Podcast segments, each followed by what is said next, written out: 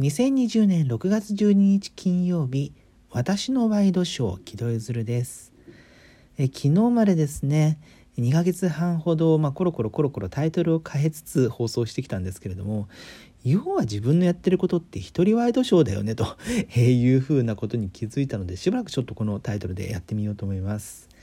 さて1つ目のニュースなんですが、えー、西武鉄道が今日子会社が運営する遊園地豊島園について8月31日をもって閉園すると発表しました、えー、この豊島園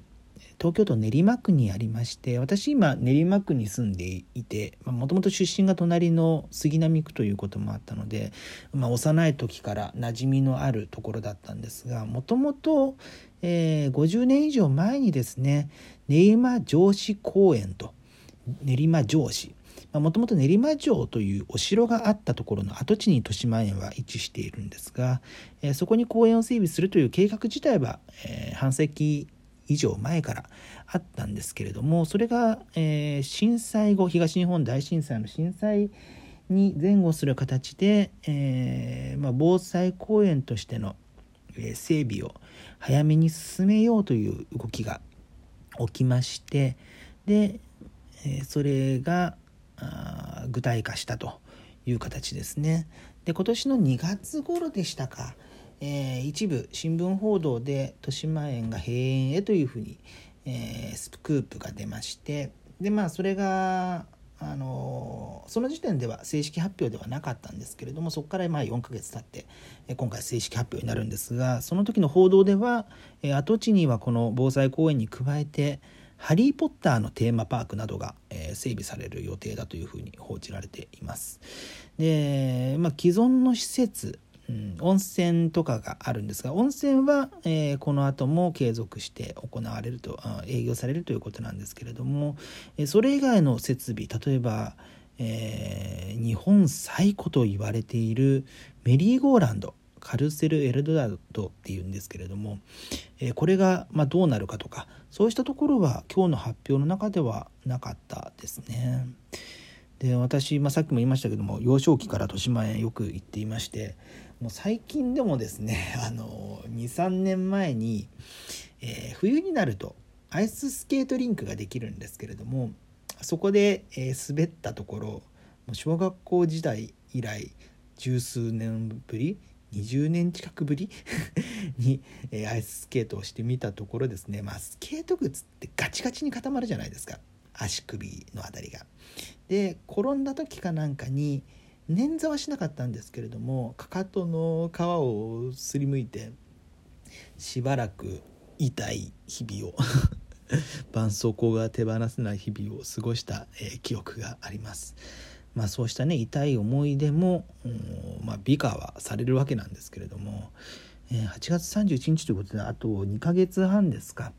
えー、今あの閉園閉園といいますか休園中コロナの影響でしているようなんですけれども、まあ、対策を講じた上で明日からあじさい園が営業再開とで来週から遊園地全体が再開される予定というふうになっているようです。まあその間にね8月までの間に一度は行ってみたいなというふうに思っています。さてまあ今東京都の公園の話もしましたけれども、え東京都に関係することで、え小池百合子都知事が今日正式に出馬表明をしました。えー、まあもともとその今回も再選を目指して出るんじゃないかというのはほぼ規定路線ではあったわけなんですけれども、えー、まあ、これから先ですね対立候補がどうなるかとか、えー、まあ、野党は、え統一候補ではないですが、え野党立憲民主などは宇都宮さん、えー、を支援していますし、えー、維新もですね元、え、熊本県の副知事の方をまあ、擁立するというようなことが少しずつ動きが見えている中まあおそらく小池一強だろうというふうな下馬評はあるわけなんですけれどもその中でどこどう戦っていくのかみたいなところが注目されるかなというふうに思います。えー、あと他のニュースで言いますと、えー、今日報じられたことなんですがサンリオハローキティなんかまあね23日前もキャラクター大賞の結果が発表されて、えー、ポムポムプリンとポチャッコとシナモンが、えー、トップ3だったみたいな感じのことが報じられてましたけれどもそのサンリオの社長が、えー、交代すると創業以来初めてということなんですけれども、えー、現在社長を務める辻慎太郎さんが今92歳なんですね。が会長に就任して、えー、その孫にあたる辻智邦さんが、え、現在専務だそうなんですがが新社長に昇格する見通しだというふうなことが報じられました。えー、まああの31歳ということなんですけれども私とおそらく同い年になると思います。でやっぱりまあこのね30代になってくると周りがまあそれこそ何でしょうね。立場のある役職とかに就くことも増えてはきてはいるんですけれども、まあ、そこまであのいかないまでも、えー、というかもうここ、うん、これだけその大きな会社にのトップに、えー、同世代がなるというのはかなり、うん、個人的にはこうなんでしょう意欲をかきたてられると言いますか、えー、自分も頑張んなきゃなというふうに、えー、改めて感じることでございます。ということで、えー、今日は3つの内容をご紹介いたしました。えー、あとは何かあるかなまああの今日からですね東京アラートが、えー、解除されて、えステップ3ですか結構解禁されることが東京都内でも増えてきたわけなんですけれども、えー、その状態で、えー、初めての土日になるのでこの土日がどうなるかというところが気になりますね。あとそうか、えー、アンジャス州渡部健さんの話題についてなんですがこれで、え、今日ですね夕方 JWAVE のラジオ番組で、え、相方の小島さんが、え、冒頭から、ま、謝罪をするという形をとっていました。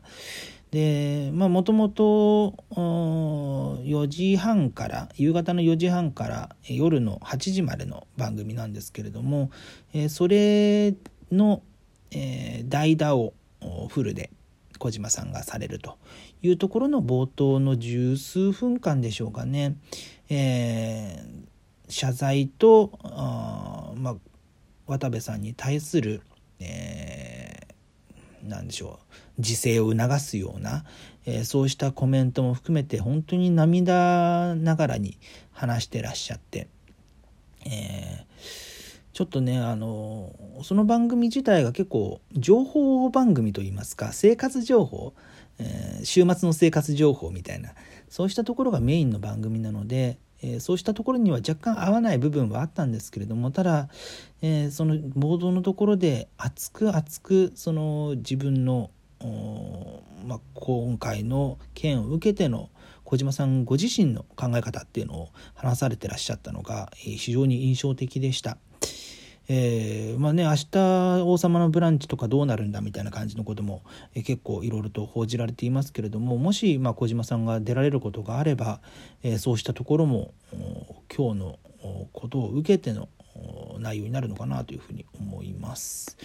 ということでまあこうやってですねちょっとずつちょっとずつニュースをつまみ食いしていくような感じでこれから毎日毎日やっていこうと思います。ちょっと今日は9分間と若干長めではありましたがこれから先どうなるかなというふうな部分もございますが、えー、生温かい目で 耳で 聞いていただければ幸いです、えー、私のワイドショー木戸ゆずるでした。また明日。